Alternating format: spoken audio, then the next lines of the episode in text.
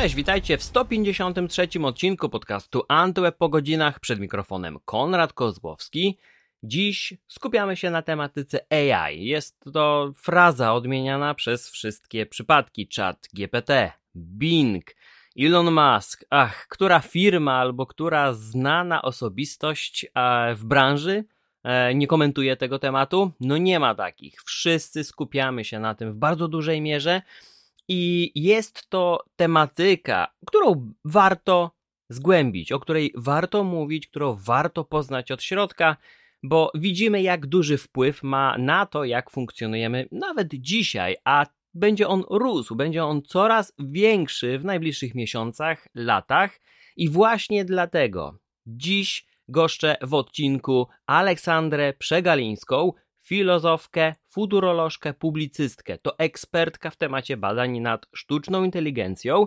Wykłada na Akademii Leona Koźmińskiego. Prowadziła badania na MIT, obecnie na Harvardzie. To profesorka na Koźmińskim, a od 2020 roku prorektor do spraw współpracy z zagranicą. To właśnie ona jest bohaterką najnowszego odcinka serii Wielkie Małe Historie National Geographic, które możecie oglądać na kanale YouTube. O tym, czego możecie się spodziewać po nadchodzącym wideo, usłyszycie już za chwilę i cała moja rozmowa z Olą już teraz. Miłego słuchania. Cześć Olu, bardzo się cieszę, że zgodziłaś się dołączyć do, do tej rozmowy w podcaście Antyweb po godzinach. E, tematem dzisiejszego odcinka będzie AI, bo też tematem e, odcinka Wielkie Małe Historie od National Geographic jest właśnie sztuczna inteligencja, więc bardzo cieszę się, że jesteś z nami. Ja również się bardzo cieszę i dziękuję za zaproszenie. O AI teraz rozmawiają wszyscy. E, gdy spojrzymy na nagłówki z serwisów internetowych, w telewizji, czasem nawet jeszcze w gazetach, jeśli ktoś sięga po klasyczną papierową formę, no nie sposób tego uniknąć. Jedna z redakcji opublikowała też e, w ostatnich dniach materiał, tekst, artykuł, który został przygotowany przez chat e, GPT w całości. Dopiero po fakcie autor materiału przyznał się, że było to w całości przygotowane przez sztuczną inteligencję. E, więc może tę rozmowę zacznę mm, dosyć ogólnym pytaniem, takim wprowadzającym. Czy my przed tą sztuczną inteligencją, przed AI zdołamy jeszcze uciec, czy to już jesteśmy na takim torze ku temu, że tak naprawdę będziemy opierać w dużej mierze swoje codzienne działania właśnie o te technologie? Mhm. No wiesz, to jest bardzo w sumie ciekawe pytanie, tak jak je zadałeś, y, czy możemy uciec, bo chyba fundamentalnym pytaniem jest, czy chcemy w ogóle uciec, czy aby zrobiło się tak komfortowo już nam, e, korzystając ze sztucznej inteligencji, że ta ucieczka miałaby mm, dla nas umiarkowany sens. No bo ja mogłabym zapytać, czy chcemy uciec od internetu. No to jest technologia, która jest z nami dłużej. Nie, nie ukry... Tak, no ja nie ukrywam, że właśnie dlatego zadałem to pytanie, bo hmm. choć moja praca w mediach, z internetem, z nowymi technologiami trwa już od ponad 10 lat, to przychodzi jednak takie delikatne zmęczenie tą hmm. potrzebą ciągłego reagowania, bycia online e, i nawet osoby, które nie potrzebują może tego do pracy, ale niektóre nawet te podstawowe, codzienne czynności, chociażby kontakt z urzędem, załatwianie PIT-u, e, tego typu sprawy już dostępne są tylko online i nawet pofatygowanie się do urzędu e, czasami nie rozwiązuje sytuacji, bo i tak jesteśmy odsyłani do strony www, więc od internetu mhm. już nie uciekniemy, ale jak będzie z AI? E, to prawda jest, że nie uciekniemy i że czasami możemy mieć potrzebę jakiegoś cyfrowego e, detoksu albo kontaktu z żywym człowiekiem, co pewnie mocno też odczuwaliśmy w fazie COVID-u i po nim. Natomiast wiesz, ja, ja myślę, że tutaj trzeba rozgraniczyć jakby chyba dwie rzeczy. Jedna jest taka, że pewne formy sztucznej inteligencji, pewna algorytmika, powiedzmy, wokół sztucznej inteligencji budowana, e, już jest z nami relatywnie długo. Bym nawet ryzykowała takim stwierdzeniem, że od 10 lat co najmniej, czyli na przykład prognozy pogody, które mamy w aplikacjach, które są szalenie przydatne i bardziej adekwatne do tego, co się dzieje za oknem niż kiedyś były. E, czy powiedzmy jakaś tam detekcja fraudów w różnych systemach bankowych, która przeciwdziała phishingowi, kradzieży tożsamości i tak dalej. To też jest z nami, to jest oparte na sztucznej inteligencji i wreszcie najróżniejszego typu rekomendacje muzyki do słuchania, jakichś tam filmów do streamowania i tak dalej, to też jest ta sztuczna inteligencja, więc jej jest wokół nas już całkiem sporo, e, z tym, że no, wydaje się, że e, to o co pytasz jest bardziej osadzone w tym, z czym mamy do czynienia właśnie od paru miesięcy, czyli napływem tej generatywnej sztucznej inteligencji, tej nowej sztucznej inteligencji, która może właśnie coś z nami tworzyć albo współtworzyć. I no ja jestem świadoma oczywiście, że chat GPT na przykład, no to bije już jakieś jakieś rekordy popularności. Ja nie pamiętam, żeby e, tak zwani zwykli zjadacze chleba, czyli po prostu ludzie, którzy sobie normalnie żyją, nie są zainteresowani specjalnie tą e, dziedziną, jaką jest AI, tak dużo rozmawiali o sztucznej inteligencji i tak często z niej korzystali. Ten chat GPT to jest jakieś absolutnie nowe rozdanie, jestem tego świadoma. No i rzeczywiście, wiesz, w tym kontekście jest pytanie, o to, jak daleko chcemy się posunąć. No bo ty zadałeś pytanie, e, czy da się uciec. Ja myślę, że od pewnych form sztucznej inteligencji nie ma co uciekać, jest, jest to bardzo przydatna rzecz. Mhm. Natomiast mhm. rzeczywiście z tym czatem GPT wydaje się, i nie tylko z czatem GPT, no bo tych modeli będzie za chwilę więcej, dotykamy pewnej granicy. E, granicy tego, co uważamy za własne i też najróżniejszych problemów, prawda? No my na Koźmińskim chociażby, żeby daleko nie szukać, toczymy dyskusję na temat prac dyplomowych jako formy weryfikacji wiedzy studentów co nam z tego, e, że ktoś napisze bardzo dobrą pracę, jeśli napisze ją niesamodzielnie, prawda? Tylko czatem i jeszcze detekcja tego kontentu, tej treści, którą czat zrobił, jest tak kiepska dzisiaj, e, że niespecjalnie możemy się nawet zorientować, że ktoś albo oskarżać kogoś w ogóle, że czata użył. Więc to tworzy moim zdaniem taką trudną sytuację i tutaj bym się pokusiła o takie stwierdzenie, że rzeczywiście będziemy musieli może nie tyle uciekać, co zacząć wyznaczać jakieś granice. Bo ta generatywna sztuczna inteligencja to jest nowy zestaw pytań o to, gdzie jest ok ją stosować, a gdzie nie, co jest w porządku, a co nie jest. I tutaj wydaje mi się, że na razie jesteśmy w jakimś takim chaosie trochę. No dobrze, po takim wstępie ja muszę też zapytać o Twoje tło pracy z AI. E, jak na wstępie do tego odcinka e, Cię przedstawiłem, robi to spore wrażenie, ale jakie są Twoje doświadczenia? Przy jakich projektach dokładnie pracowałaś i na jakie E, jakie, jakie tło jesteś w stanie nam w takim razie wyrysować, mhm. biorąc pod uwagę swoje doświadczenie, właśnie w kontekście momentu tego boomu na, na AI, e, no, którego jesteśmy świadkami, tak jak powiedziałaś, że dotyka to praktycznie każdego. Tak, tak. No wiesz, ja, ja pracuję w sztucznej inteligencji już ponad 10 lat, głównie naukowo rzeczywiście. Mam centrum badawcze, które prowadzę, znaczy mam, nie mam, współprowadzimy je wszyscy razem z moimi współbadaczami. E, centrum się nazywa Human Race e, i rozwijamy ten skrót jako Human Machine Interaction Research, czyli badania dotyczące interakcji człowiek-maszyna. E, to, co mnie i zespół, z którym ja pracuję, zawsze bardzo interesowało, to jest konwersacja konwersacyjna sztuczna inteligencja, czyli właśnie boty. No, ChatGPT też jest botem. E, I myśmy tymi botami się interesowali, no, dosyć powiedziałabym spójnie i konsekwentnie od dekady robiąc najróżniejsze badania dotyczące akceptacji różnych rozwiązań botowych, tego kiedy interakcja z takim botem jest nieudana, budowania najróżniejszych typów botów o różnej ekspertyzie na bazie różnych algorytmów, które mogą mieć różny interfejs, czyli na przykład głosowy albo tylko i wyłącznie tekstowy. I co nam lepiej zadziała, co nam się ludziom bardziej spodoba. Robiliśmy takie badania też z obszaru e, tak zwanej Doliny Niesamowitości, e, czyli mm, no, takiego znanego dosyć efektu, ale zwłaszcza w robotyce znanego, który dotyczy tego, że jeśli masz kontakt kontakt z jakimś systemem właśnie technologicznym, który bardzo przypomina człowieka, na przykład robotem humanoidalnym ala Sofia powiedzmy, to niekoniecznie musicie to podobać, a wręcz może budzić to u Ciebie jakieś reakcje takie jak wstręt. I nas bardzo interesowało, czy na przykład bot w formie takiego awatara cyfrowego też może taki wstręt budzić. No i wydaje się, że, y, że jak najbardziej tak. To znaczy, kiedy ta interakcja jest no, nie w pełni taka jak z człowiekiem, to my mamy taki niesamowity aparat percepcyjny, że natychmiast wychwycimy, że te oczy coś za powoli krążą i ta twarz jakoś dziwnie mimicznie tutaj działa i natychmiast może to nam u, nas budzić taką, taką odpowiedź w formie jakiejś niechęci, niepewności i tak dalej. Więc takie badania robiliśmy dosyć długo. Badania dotyczące zaufania, w stosunku do botów, w zależności od tego, czy one dobrze odpowiadają na pytania, czy są bardziej dialogujące, czy ciebie o coś pytają, czy tylko ci odpowiadają. Więc najróżniejsze rzeczy nas interesowały. E, ja z tymi badaniami też jeździłam po świecie, robiłam postdoka na MIT w Bostonie. W tej chwili, słuchaj, współpracuję z Harvardem. Tam jest taki program na law school w ogóle, czyli w szkole prawa, który się nazywa Labor and Work Life i on dotyczy pracy pracy przyszłości. E, nie tylko pracy przyszłości, w ogóle warunków pracy ludzi. To jest taki dosyć, powiedziałabym, zespół mocno zorientowany na ochronę praw pracowniczych i ten zespół siłą rzeczy bardzo się interesuje automatyzacją pracy dzisiaj, która postępuje, pewnie będziemy o tym jeszcze gadać w kontekście sztucznej inteligencji. No i ja i w zasadzie mój zespół dołączyliśmy troszeczkę do tamtejszego składu na najbliższe kilka lat, żeby robić wspólnie badania z zakresu właśnie botów, ale nie takich, z którymi się po prostu rozmawia, tylko takich, które mogą ci się przydać do pracy.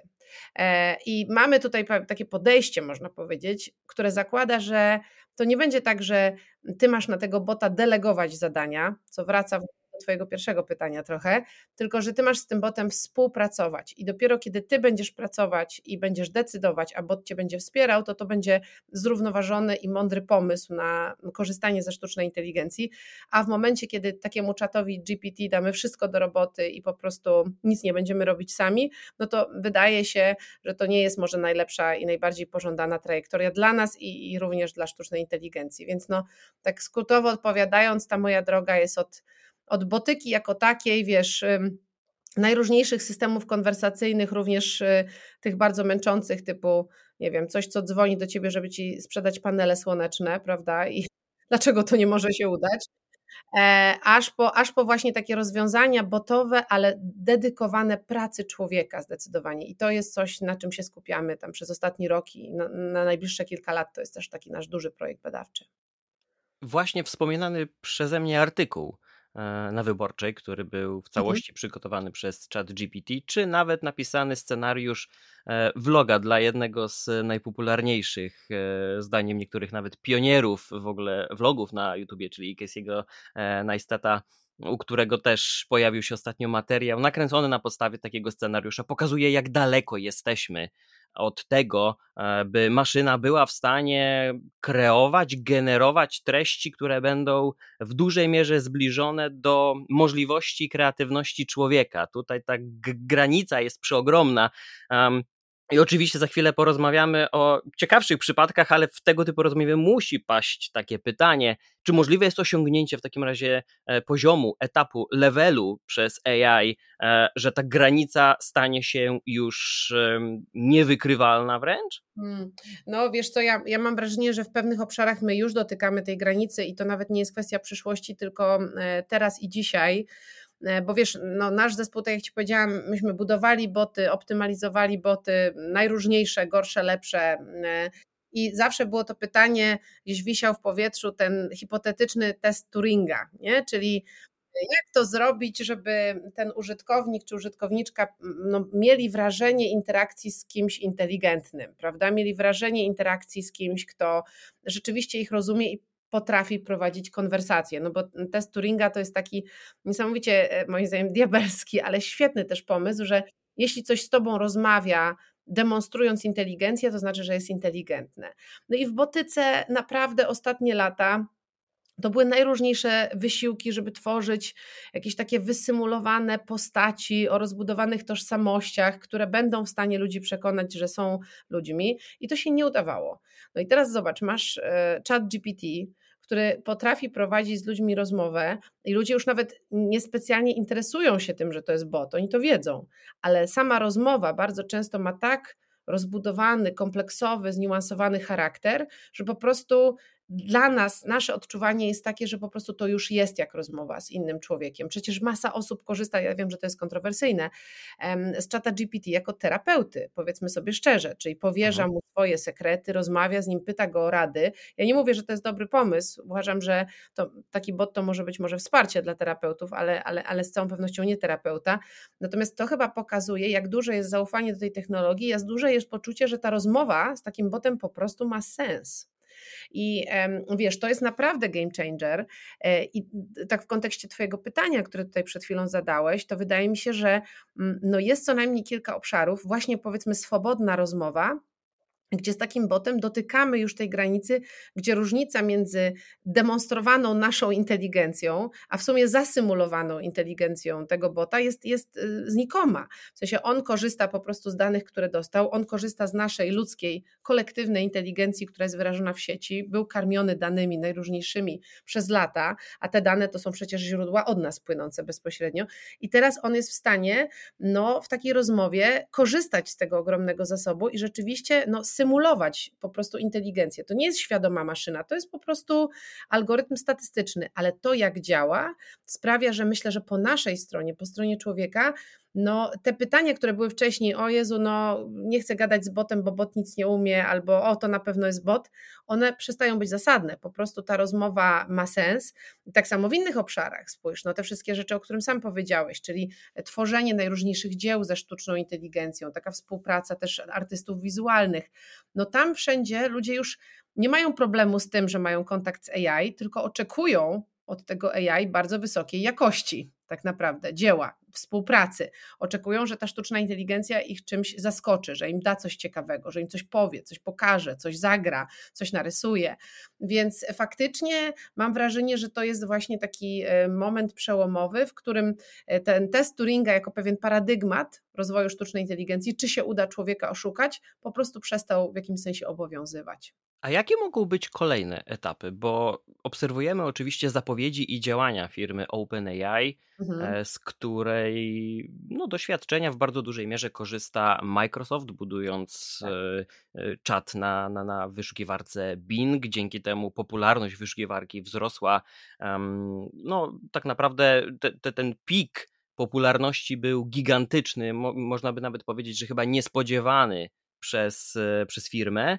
Mm, mhm. I gdy patrzymy na to wszystko, to wydaje się, że wprowadzenie tego typu technologii to była kwestia może kilku miesięcy, ale tak jak mówiłaś, to się dzieje od wielu, wielu lat. I chyba teraz dużo osób będzie oczekiwało, że te poprawy poprawki wdrażane w najbliższym czasie, czy kolejne etapy rozwoju, takie duże kroki, kroki milowe w rozwoju tego typu narzędzi, e, że to będzie się odbywało na zasadzie kwartałów, może półrocza. E, więc jakie w rzeczywistości powinniśmy mieć oczekiwania? Bo patrzymy dzisiaj na tekst wygenerowany przez czat GPT i widać, że jest on trochę miękki, troszeczkę nijaki, bez charakteru. E, gdy mhm, patrzymy na mhm. zdjęcia, e, tam albo brakuje, albo jest zbyt dużo zębów, za dużo palców, e, mylone są zwierzęta, krajobrazy. Mhm. Więc czego powinniśmy tak naprawdę oczekiwać od rozwoju AI w najbliższych miesiącach albo latach? W jakim tempie to się może tak naprawdę odbywać?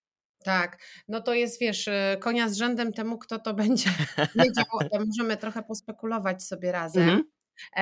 No, OpenAI to ambicje ma dosyć, powiedziałabym, potężne, bo jak się spojrzy na to, co oni mają napisane na swojej stronie, to tam jest e, dosyć jasne i mocne stwierdzenie, że oni dążą do generalnej sztucznej inteligencji. Ja powiem Ci szczerze, nie pamiętam y, w swojej dyscyplinie, ale też w takim powiedzmy researchu czy badaniach komercyjnych, żeby ktoś tak y, z góry to deklarował, że takie ma po prostu intencje i tak chce myśmy się często tej generalnej sztucznej inteligencji, czyli takiej dorównującej inteligencji człowieka, powiedzmy, no obawiali. Uważaliśmy, że sztuczna inteligencja to jest wspaniałe narzędzie do współpracy, no ale tak e, powiem szczerze, takich głosów, które by mówiły nie, mamy dążyć właśnie do tego, żeby sztuczna inteligencja dotarła do ludzkiego poziomu, a nawet być może go przekroczyła, to było zawsze dosyć mało. One były uważane za ekstrawaganckie. I tutaj mamy teraz głos takiej firmy, która jednak jest bardzo pionierska dzisiaj, jeśli chodzi o no, te specyficzne algorytmy, tak zwane transformery, czyli na przykład ChatGPT, które tak znakomicie radzą sobie właśnie z tekstem, ale też z generowaniem kodu albo z, wiesz, no, analizowaniem, nie wiem, tabelek excelowskich i podawaniem co tam jest istotnego. No, no naprawdę ta inteligencja tego czata jest dosyć wszechstronna. Do bardzo wielu rzeczy go można wykorzystać, o tym mówię. No i teraz masz taką firmę, która ci mówi, że oni w zasadzie dążą i to rozumiem, że to nie jest e, takie dążenie, to, jest długi, to nie jest długi marsz na, na 70 lat, tylko to jest jakieś dążenie mm, zdeterminowane i bardzo takie szybkie. Więc y, trudno powiedzieć, jakby biorąc pod uwagę takie ambicje i takie deklaracje, gdzie my na przykład za kilka lat od dzisiaj będziemy, ale bardzo to jest ciekawe, co podniosłeś przed chwilą, a co dotyczy pewnych niedostatków sztucznej inteligencji, bo zauważ, e, ten początek roku mieliśmy taki dosyć szalony. E, najpierw model GPT-3, potem 3,5, teraz już 4. Za chwilę pluginy do czata GPT, żebyś go sobie podpinał pod różne lokalne źródła wiedzy i tak dalej, prawda? I to tempo rozwoju tej technologii, no niesamowite, prawda? Przy okazji przecież masa innych firm, e, Amazon, e, który też tworzy transformera MMCode, albo Google, który się ściga przecież z Microsoftem i z OpenAI i teraz pokazuje Barda. No po prostu te pierwsze trzy miesiące to była jakaś taka szalona jazda, to był po prostu roller coaster. Aż do tego stopnia, że ja miałam wrażenie, że biznes, który jest często odbiorcą tych rozwiązań, już mówi: hej, hej, uspokójmy się trochę. Let's cool down, nie? bo to już jest trochę za dużo. E, I wydaje mi się, że mm, no właśnie patrząc na to wszystko, a też słuchając tych wypowiedzi chyba sama Altmana ostatnio, który powiedział, że firma nie dąży do tego, żeby jak najszybciej teraz pokazać GPT-5, bo oni chyba też mają poczucie, że już zaczyna się wszystkim ta innowacyjność odbijać trochę czkawką, że nie są w stanie ludzie jej zabsorbować i że to jest też trochę przerażające to tempo. Wiesz, te apele Ilona Maska i całej reszty dotyczące właśnie no, zatrzymania pracy nad taką sztuczną inteligencją, to, że Włochy zbanowały czat GPT. Mhm. Takie środowisko, moim zdaniem, że po tych pierwszych trzech miesiącach roku, kiedy było szalone tempo, teraz chyba ludzie potrzebują, żeby trochę zwolnić. A jednocześnie odkrywają to, o czym ty powiedziałeś, czyli no, niedostatki pewne, nie? To, tego, że te, ta technologia dosyć specyficznie na przykład formułuje zdania, albo tego, że właśnie te generatory obrazu trochę wszystkie lecą na jedno kopyto, czyli jest taki efekt AI, prawda, że to nie jest praca z neutralnym narzędziem, z którym możesz zrobić wszystko, tylko że strasznie ta technologia e, no, wpływa na efekty wizualne i graficy mogą być dosyć niezadowoleni na przykład z tego też często. Ja nie mówię, że tak jest masowo, bo znam masę osób zachwyconych tymi technologiami, na przykład Muszę Ci powiedzieć, że miałam wczoraj e, z koleżanką z Microsoftu e, rozmowę, z Pamelą Krzypkowską, która też podzieliła się ze mną ciekawą uwagą, że te teksty na przykład generowane przez GPT, przez czat GPT są strasznie długie i dużo jest tam wodolejstwa jakiegoś takiego. No i tu jest pytanie, czy my chcemy w drugiej połowie roku albo w przyszłym roku siebie wzajemnie uraczać tak potworną ilością niepotrzebnych zdań i słów. Czy Podejrzewam, że ktoś skopiuje ten tekst z powrotem do GPT i powie, y, skróć mi to. Właśnie o to też trochę chodzi, że my zaczynamy badać granice e, tej technologii, tego w czym ona jest dobra i chyba e, wraca do nas to, to podejście, które mi jest bardzo bliskie, że najlepsze efekty są na linii współpracy człowieka i takich modeli, a nie delegowania na ten model, na ten czat wszystkiego. Bo kiedy jemu się każe napisać maila, to ten mail będzie po prostu dwa razy dłuższy niż być powinien. I nikt nie będzie chciał czytać tego maila, więc ktoś inny swoim czatem GPT odpowie ci na twojego maila, co buduje jakąś paralelną rzeczywistość, gdzie ludzie już nic nie czytają, a wysyłają sobie wzajemnie jakieś komunikaty, które ich mało obchodzą. I, e, i, i nasz internet jest wypełniony nadmiarowym, redundantnym tekstem de facto, nie? Może sobie wyobrazić, że to właśnie galopuje w tą stronę. Więc, więc mi się wydaje, gdybym ja miała powiedzieć, tak zostawiając już na boku te wypowiedzi OpenAI, że oni teraz dążą do generalnej sztucznej inteligencji jak najszybciej, e, że, że jednak wydaje mi się, że nastąpi korekta. Że, że my się nauczymy um, ograniczać te narzędzia, nauczymy się z nich lepiej korzystać, znajdować dla nich takie zastosowania, które są dla nich najlepsze, a od innych zastosowań być może będziemy się odwracać, bo będziemy zmęczeni, nie będziemy chcieli czytać tych super uprzejmych, nadmiarowych maili od innych ludzi, o których wiemy, że one są pisane z czatem, albo do tego czata powstaną jakieś nowe wtyczki, jakieś nowe, mm, wiesz, takie inwentory wokół tego czata, pozwoli Ci lepiej kontrolować to, co z nim tak naprawdę robisz. To już będzie bardziej takie dialogowe i oparte nie na tym, że Ty mówisz, hej czacie, zrób mi to i to, tylko zróbmy razem to i to. I to może być moim zdaniem dosyć ciekawa e, zmiana. A jeszcze w, w tle, tak jeśli mogę wrzucić ostatni wątek, jest Pewnie. oczywiście to, że e, w Unii Europejskiej jest pisana cały czas regulacja dotycząca sztucznej inteligencji.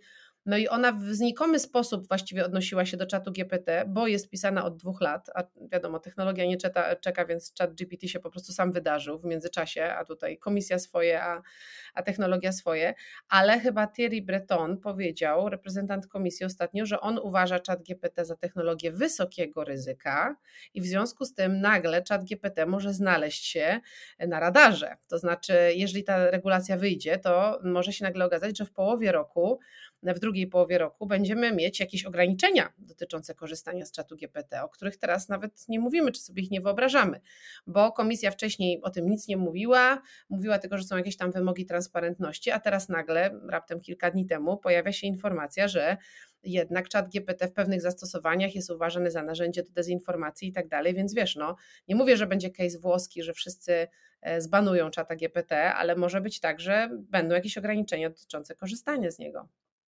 I właśnie to zagadnienie kontroli, może też wykrywania tego typu materiałów, mm, wydaje mi się jednym z najciekawszych wątków w ogóle w kontekście e, całej tematyki AI, bo tak jak wspomniałaś na początku, e, prace naukowe do pewnego momentu należało pilnować ich przy powstawaniu, by nie były plagiatem, by nie były kopią tego, co było wcześniej.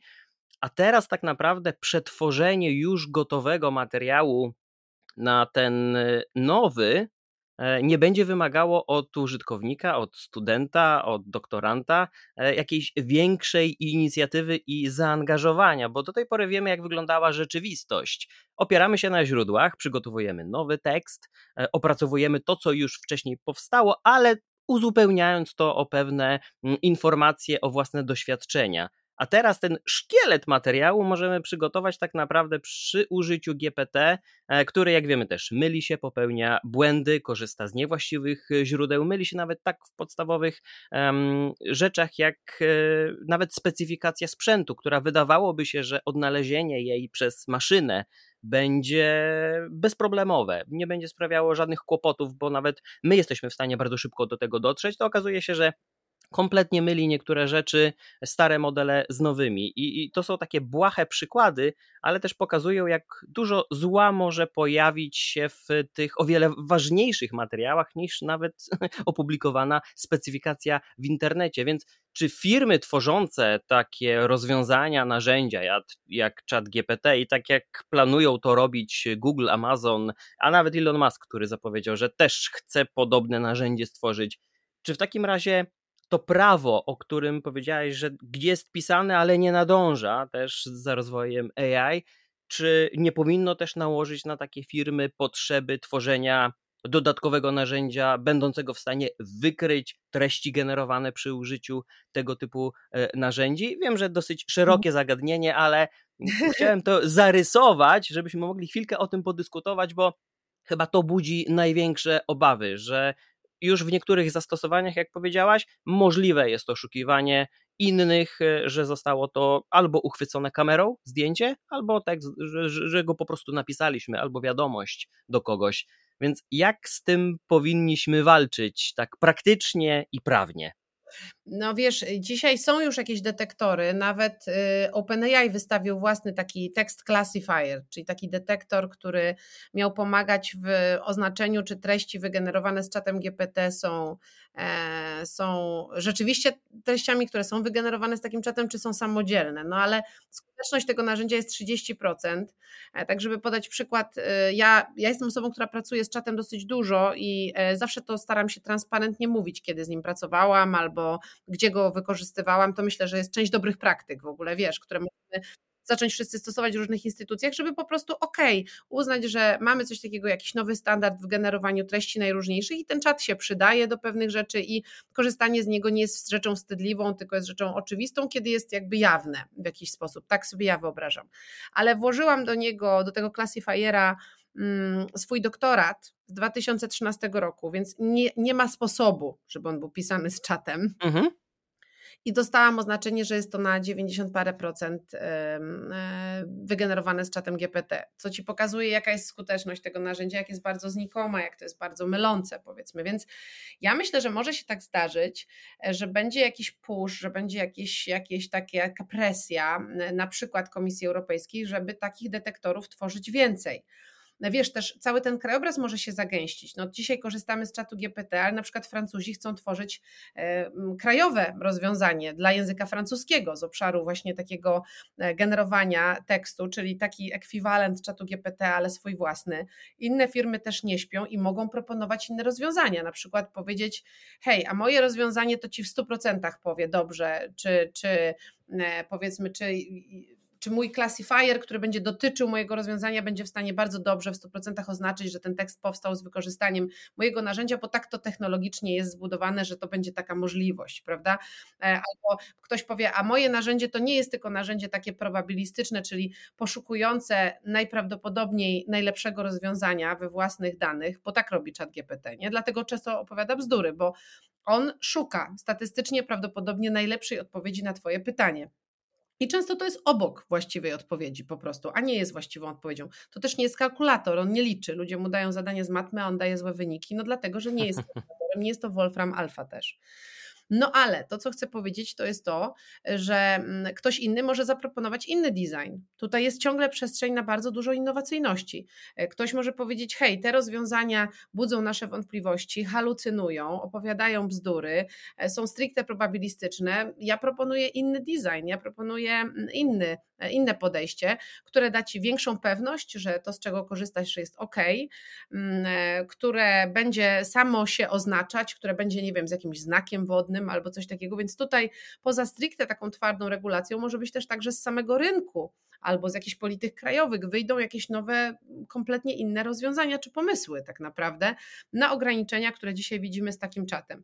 A i sam czat, pamiętajmy, jak będzie podpięty pluginami do jakichś konkretnych stron, to też przestanie tak straszliwie zmyślać, prawda? I może to będą e, rozwiązania promowane znacznie bardziej niż ta otwarta wersja tego czatu, która tam sobie halucynuje różne rzeczy i opowiada różne e, farmazony na różne tematy. E, a albo będzie jeszcze tak, że ludzie będą odpowiedzialni za treść wytworzoną z czatem i będą odpowiadać, nie wiem, prawnie, jeśli ten czat opowiada bzdura, oni to gdzieś potem przekleją, prawda? Na przykład jeśli studenci napiszą pracę z czatem i ten czat nazmyśla wyników badań i my się zorientujemy, że to jest taki, taka fałszywa rzecz, no to konsekwencje spłyną na przykład na takiego studenta czy studentkę, no bo nie nadzoruje pracy swojego narzędzia, nie umie krytycznie do niego podejść i to jest jakby jego odpowiedzialność, czy jej. Więc wiesz, ja myślę, że jest bardzo dużo tutaj jakby możliwości. Myślę, że wyjdzie trochę sektorowo jakichś ciekawych innowacji, jakichś zabezpieczeń. Takie bardzo poregulowane biznesy jak e, sektor farmaceutyczny czy, czy, czy banki już się obawiają trochę takiej generatywnej sztucznej inteligencji, już mają zastrzeżenia i będą chciały czegoś trochę innego, więc ja mam wrażenie, że to nie jest tak, że my jesteśmy już u, u fali rozkwitu tej sztucznej inteligencji, tylko właśnie na samym początku, gdzie wokół tej generatywnej sztucznej inteligencji będzie się musiała wytworzyć jakaś, jakaś myśl, jakaś refleksja, refleksja, która doprowadzi do tego, żeby te rozwiązania poprawić, zmienić, no żeby one po prostu działały, budząc mniej wątpliwości. Dopóki nie będę w stanie z botem na stronie operatora załatwić sprawy jak z drugim człowiekiem, to nie, nie, nie będę zdania, że rzeczywiście dokonaliśmy jakiegoś przełomu, bo tak jak, tak jak wspomniałeś wcześniej, e, to słowo bot kojarzyło się do tej pory raczej z takimi pogodynkami albo tak, pomocnikiem na stronie. Bo z botem ZUS-u, który nie wie, gdzie są moje pieniądze. tak, tak. Albo pogodynka właśnie na gadu-gadu lata temu, a teraz y, te boty na stronach operatorów, które próbują gdzieś nakierować nas na, na odpowiedź, a i tak sami jesteśmy w stanie szybciej do niej dotrzeć, uzyskać jakieś konkretne informacje. E, więc myślę, że jeszcze tutaj kawałek, kawałek e, przed nami drogi.